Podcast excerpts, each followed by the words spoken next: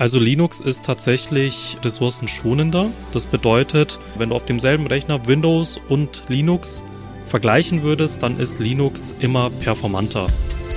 Computerwissen. Leicht verständliche Computertipps. Der Podcast. Herzlich willkommen. Ich bin Uli Harras und verbunden mit der Chefredaktion von computerwissen.de mit Kana Etem. Hallo Kana. Hallo Uli, freut mich, dass ich hier dabei sein kann. Also auch in diesem Jahr, mh, hm, wann immer ihr es hört, eigentlich immer, ist es gut, sich zu überlegen, ah, will ich nicht doch mit Linux endlich mal starten? Gerade wenn es mal ein neuer Laptop ist, der ist ja mit Windows vorkonfiguriert. Warum macht das trotzdem Sinn, auf Linux umzusteigen, Kana?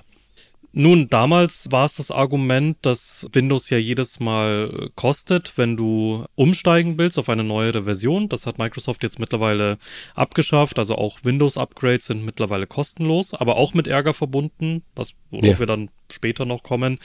Aber warum macht es trotzdem Sinn, auf Linux umzusteigen? Ich würde sagen, wenn dir der Datenschutz sehr wichtig ist. Wenn mhm. es dir wichtig ist, dass du weißt, meine Tastatureinschläge, meine Suchanfragen, die werden einfach nicht irgendwohin weitergeleitet, irgendwo gesammelt und dann irgendwie für personalisierte Werbung ausgewertet. Denn ja. mittlerweile, ich habe ja schon gesagt, Windows ist mittlerweile an sich kostenlos in Anführungszeichen.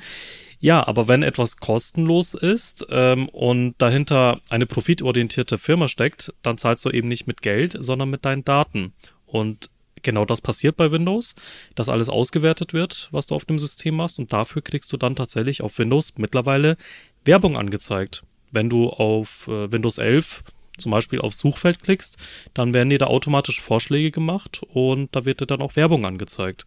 Meistens ist man ja auch mit einem Windows-Konto verbunden und äh, genau da besteht auch die Verbindung halt dann eben, dass die Daten abgezogen werden. Nun kommt ein Thema dazu. Ähm, auf Windows 11 umsteigen heißt für manche, ich muss mir einen neuen PC, ich muss mir einen neuen Laptop kaufen. Das wäre ja auch ein ultimatives Argument, dann Linux zu nutzen oder frisst Linux genauso viel Ressourcen? Nein, also Linux ist tatsächlich ressourcenschonender. Das bedeutet, mhm. auf demselben Rechner, wenn du auf demselben Rechner Windows und Linux vergleichen würdest, dann ist Linux immer performanter, weil mhm. Linux einfach weniger Ressourcen braucht. Als Beispiel, bei Windows musst du ja im Hintergrund äh, oder es läuft ja mittlerweile im Hintergrund immer ein Antivirenscanner. Wenn keines installiert ist, dann ist eben der Microsoft eigene Antivirenscanner aktiv und das frisst eben schon allein deswegen Ressourcen, weil jede einzelne Datei, die du neu erstellst, neu herunterlädst, bei deinen Internetaktivitäten, das wird ja alles im Hintergrund gescannt, was du da machst, dass sich da kein Virus ähm, einschleicht auf dem PC und so weiter und so fort. Allein das frisst schon Ressourcen, das mal als Beispiel. Und bei Linux, da brauchst du keinen Antivirenscanner tatsächlich. Warum? Ich frage noch mal ganz, ganz mhm. dumm vielleicht. Ich frage ganz dumm, warum? Dafür gibt's mehrere Faktoren. Ja. Und zwar, ja weil Linux einfach nicht Angriffsziel Nummer eins der Hacker ist. Angriffsziel mhm. Nummer eins ist und bleibt Windows. Windows mhm. hat ungefähr einen Marktanteil von 80 Prozent. 15% äh, sind Mac-User und die restlichen 5% äh, sind Linux-Nutzer. Und an sich, das wissen die Hacker auch schon, Linux-Nutzer sind an sich schon etwas bewusster, was das Internetsurfen angeht und was äh, mhm. äh, Datenschutz angeht. Und deswegen wissen die Hacker bei Linux-Nutzern ist einfach nicht so viel zu holen wie bei Windows-Nutzern. Die meisten Viren werden für Windows geschrieben, die, die meiste Schadsoftware wird für Windows geschrieben, die Betrugsmaschen wie Phishing und so weiter, das ist alles auf Windows ausgerichtet, weil es da einfach, weil das einfach am profitabelsten für die Hacker ist.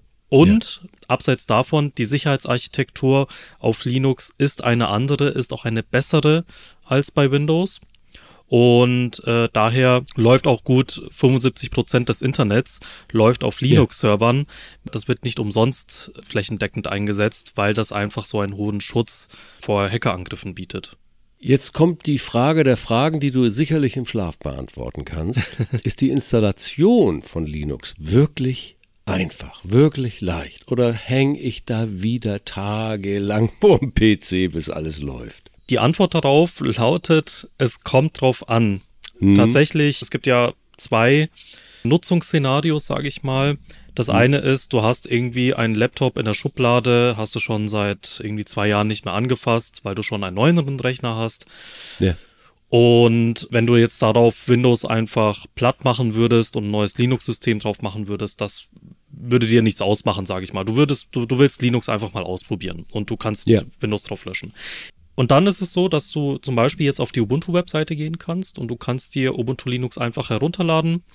Dann okay. ähm, kopierst du dir das auf einen USB-Stick und ich ähm, fasse das mal kurz zusammen. Dann startest du vom USB-Stick den Rechner. Dann ja. hast du bereits ein funktionierendes Ubuntu Linux-System. Du kannst es frei vom USB-Stick aus starten und testen, ohne Ach. Zeitlimit, ohne Funktionslimit. Und dann kannst du erstmal schauen, ob dir das System an sich gefällt. Und ja. wenn es dir zusagst, dann kannst du es einfach auf die Festplatte installieren. So, und jetzt, wenn du sagst, ich möchte Windows darauf löschen, ich brauche kein Windows mehr, dann mhm. ist die mhm. Installation einfach. Der Installationsassistent bietet dir den Schritt an, die gesamte Festplatte zu löschen und dann einfach Ubuntu Linux drauf zu installieren. Das dauert je nach Rechnerart ähm, 10 bis 20 Minuten. Und mhm. dann startest du den Rechner neu und dann hast du ein funktionierendes Ubuntu Linux. Und es ist ja schon alles mitgeliefert. Du hast äh, Firefox als Internetbrowser drauf, du hast äh, Thunderbird als E-Mail-Programm, Du hast LibreOffice als äh, Schreibprogramm. Also du hast ein voll ausgestattetes System, äh, mit dem du bereits alles machen kannst, ohne dass du jetzt nochmal irgendwie zwei Stunden nach Treibern suchen musst, ohne dass du zwei Stunden nach Programmen suchen musst. Es ist ein rundum sorglos Paket. Kann ich denn jetzt auch, sagen wir mal, äh, das mal ausprobieren? Also ich verstehe das so, ich kann das auch ausprobieren, wenn ich Windows drauf habe mit dem USB-Stick. Richtig. Habe ich das richtig verstanden? Richtig, weil wenn du vom USB-Stick aus startest, dann veränderst du noch gar nichts am Computer, du veränderst nichts an der Festplatte. Du startest einfach vom USB-Stick, das gesamte Ubuntu Linux-System läuft dann erstmal vom USB-Stick aus, so dass du es testen cool. kannst. Aber auf der Festplatte wird noch gar nichts verändert. Das Windows-System bleibt bestehen. Und du kannst dann auch einfach äh, das Linux-System wieder herunterfahren, den USB-Stick abziehen, den Rechner nochmal starten und dann startet auch nochmal normal das äh, Windows-System, das vorher drauf war. Klingelingeling. Und jetzt ein bisschen Werbung für den Linux Insider. Kana, dein Baby sozusagen, das du redaktionell äh, verantwortest. Äh, das ist ja gut, wenn ich trotzdem ein paar Tipps und jemanden bei mir habe, der mich begleitet und das würde der Linux Insider sein. Sag mal kurz, was du so anbietest. Genau, also wir von Computerwissen und ich als Chefredakteur, wir bieten die Linux Insider an. Das mhm. ist genau für die Leute, die sich für Linux interessieren, aber dann vielleicht sagen, oh, das ist ähm, zu heißes Eisen, das ist ein Buch mit sieben Siegeln für mich und ich möchte da einfach Unterstützung haben bei dem yeah. Wechsel von Windows rüber zu Ubuntu Linux. Und ich habe ja vorhin gesagt, ist es einfach, Linux zu installieren? Ich habe darauf geantwortet, es kommt drauf an. Ich habe das eine Szenario genannt. Es ist einfach, ja. wenn du Windows einfach löschen willst und dann Linux installieren willst. Das ist ein einfaches Szenario. Aber ein häufig genannter Wunsch ist es, ich möchte Windows und Linux parallel nebeneinander auf demselben Rechner laufen lassen, weil ich doch das ja. eine oder andere Windows-Programm habe, das ich noch brauche. Ja. Dann haben wir den Linux Insight und der ist genau auf diesen Fall spezialisiert. Ähm, da ist eine sehr umfangreiche Dokumentation, aber nicht umfangreich im Sinne von schwierig, sondern mhm. tatsächlich, dass wir jeden Schritt von A bis Z erklären, sowohl in schriftlicher Form mit Schritt-für-Schritt-Anleitungen. Jeder Schritt ist bebildert, also man kann die Anleitungen wirklich nach Bildern nachklicken, so dass man da auch garantiert nichts falsch macht. Es gibt, Sinnvoll. es sind auch Videoanleitungen mit dabei, ja. also zwei Stunden ja. Videoanleitung äh, und dann installiert man quasi mit mir zusammen äh, Ubuntu Linux auf dem Rechner parallel neben dem Windows-System, ob das jetzt äh, Windows 8, Windows 10 oder Windows 11 ist, das ist in dem Fall egal. Und dann hat man, ich sage mal, einen, einen guten Nachmittag sollte man sich dafür Zeit nehmen, aber dann hat ja, man klar. ein rundum funktionierendes Ubuntu Linux System, kann sich daran freuen, dass man ein datenschutzfreundliches System hat, das einen nicht ausspioniert, das ja. nicht die Daten für Werbezwecke weiterverkauft oder personalisierte Werbung anzeigt oder überhaupt Werbung anzeigt. Mhm. Und wenn man immer noch sagt, okay, das eine oder andere Windows-Programm brauche ich trotzdem, dann kann man ja immer noch in Windows reinstarten. Jetzt mal für alle äh, einmal die Woche oder so etwas, wo man das Windows-Programm braucht. Und dann hat man das auch noch in der Hinterhand, so dass man im Endeffekt nichts verliert, sondern nur gewinnt. Also, den Link zum Linux Insider, den gibt es hier in den sogenannten Show Notes. Mal ein bisschen in den Infos herumklicken, dann findet ihr den ganz schnell. Äh, Kana, was gibt's für Trends bei der Weiterentwicklung von Linux? Das hört ja nie auf. Genau, das hört nie auf. Also ein Betriebssystem, aber dasselbe gilt für Windows, den Mac und natürlich auch für Linux. Ein klar. Betriebssystem ist niemals fertig. Es werden immer neue Funktionen zugefügt. Es verändert sich ja auch. Es verändern sich auch die Anforderungen von den Nutzern. Jetzt Sprichwort KI im Jahr 2023 mhm. war ja ein Riesenthema. Das äh, hält auch Einzug in alle Betriebssysteme. Davon ist auch Linux nicht ausgenommen. Zum Beispiel wird schon dran gearbeitet, dass man sozusagen eine Schnittstelle für JetGPT hat.